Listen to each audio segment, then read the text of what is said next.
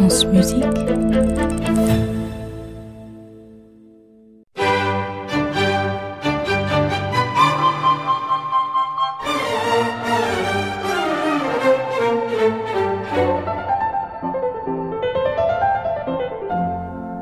journal intime de Mozart.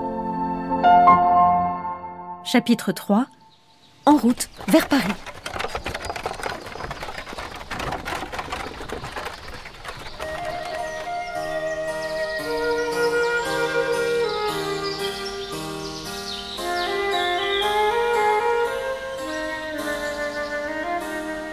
Nous avons retrouvé notre maison, nos animaux et notre vie paisible à Salzbourg.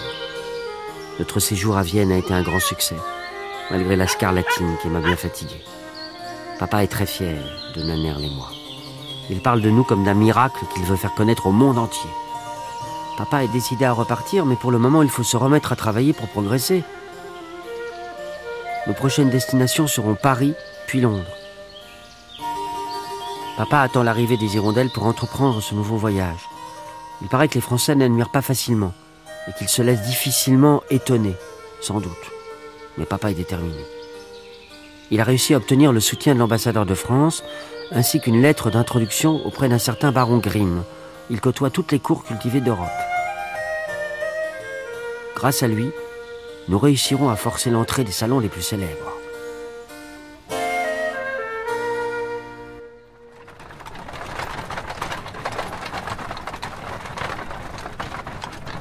C'est décidé.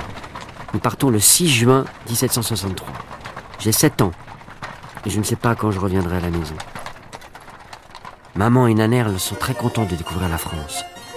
En chemin, papa nous achète un petit clavicorde. Il veut que nous puissions continuer à étudier la technique du clavier, même en voyage. Alors à chaque étape, dans les auberges, nous travaillons notre instrument. Ces longs voyages me laissent du temps pour écrire toute la musique qui jaillit dans ma tête. Mais je fais des ratures, car la voiture bouge beaucoup. Les routes ne sont pas très bonnes. Nous avons même cassé notre roue arrière. Heureusement, papa recopie pour moi le soir ce que j'écris dans la journée.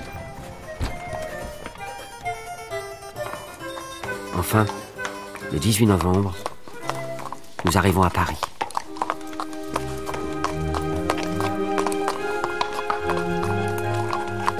Depuis notre arrivée, nous sommes installés à l'hôtel de Beauvais, rue Saint-Antoine. C'est la résidence de l'ambassadeur d'Autriche. Papa ne cesse de pester contre la pluie, la boue et l'eau que l'on tire de la Seine.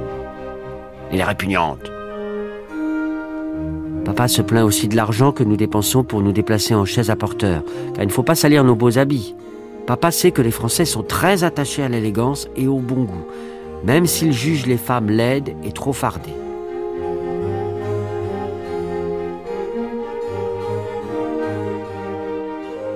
Papa n'apprécie pas beaucoup les Français, ni leur musique d'ailleurs.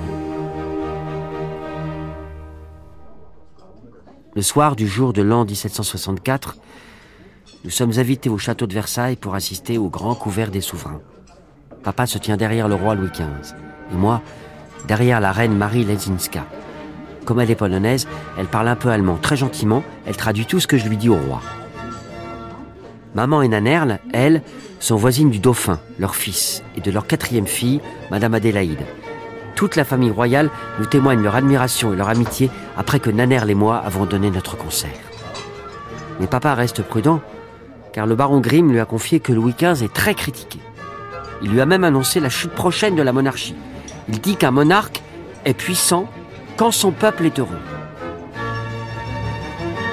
Le roi Louis XV, lui, est très critiqué. Il a offert le petit Trianon à sa maîtresse officielle, la Pompadour, alors que tout le monde la déteste.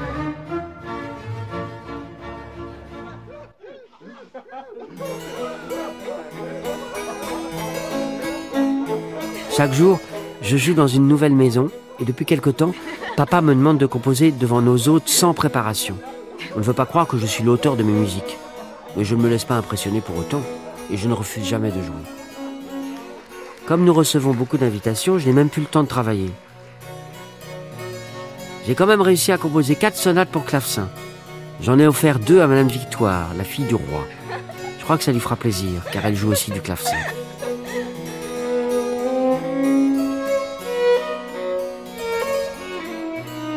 Finalement, papa semble heureux de notre séjour parisien. Nous avons reçu beaucoup de cadeaux très coûteux.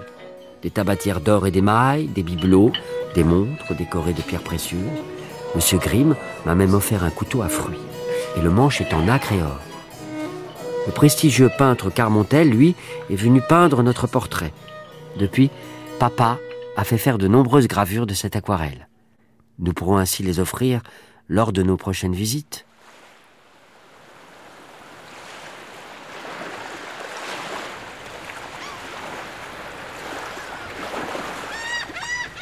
Papa décide qu'il est temps de rejoindre l'Angleterre. Là-bas, on parle de moi comme de la merveille de la nature.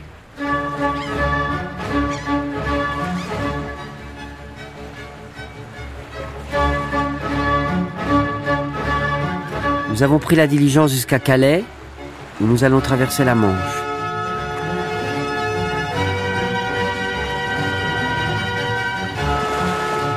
Nous n'avons jamais vu la mer, et Nanerl est tout étonné de la voir se retirer et à nouveau grossir.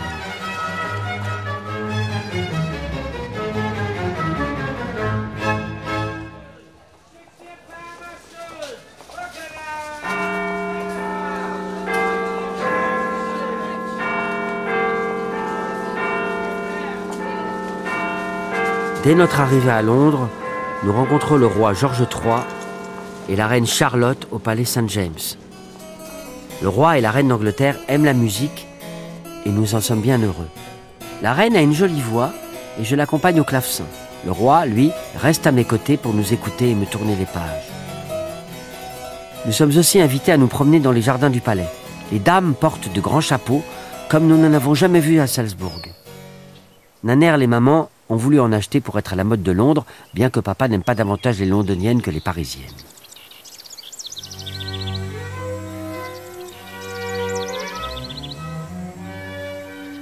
Que la nature est belle ici.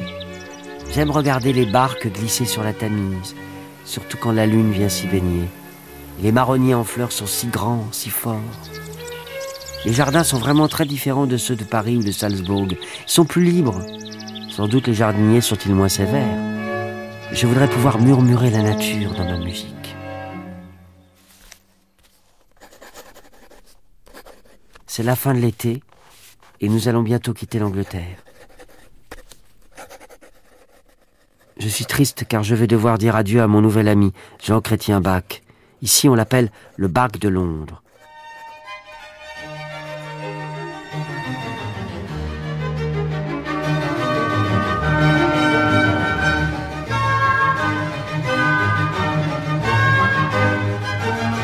Il est le fils du grand compositeur allemand Jean-Sébastien Bach. Avant de venir à Londres, il a séjourné à Milan, en Italie. Grâce à lui, j'ai découvert l'opéra italien, ses couleurs, ses mélodies, son soleil. Alors je me suis mis à écrire une nouvelle musique en pensant à tout ce que Jean Chrétien m'enseigne. Je crois que les deux symphonies que j'ai composées ici ont cette nouvelle lumière.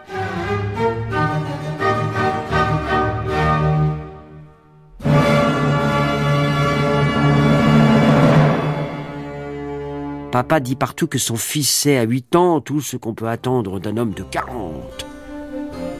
Mais il est aussi très inquiet. Il dit que je suis très malade. Nous sommes partis depuis deux ans et tous ces concerts m'ont bien fatigué.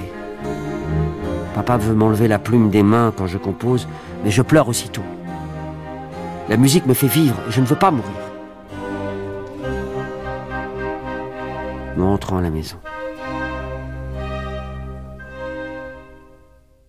Le journal intime de Mozart, un podcast France Musique adapté du livre Le journal de Mozart de Marianne Vourche aux éditions Belin Jeunesse.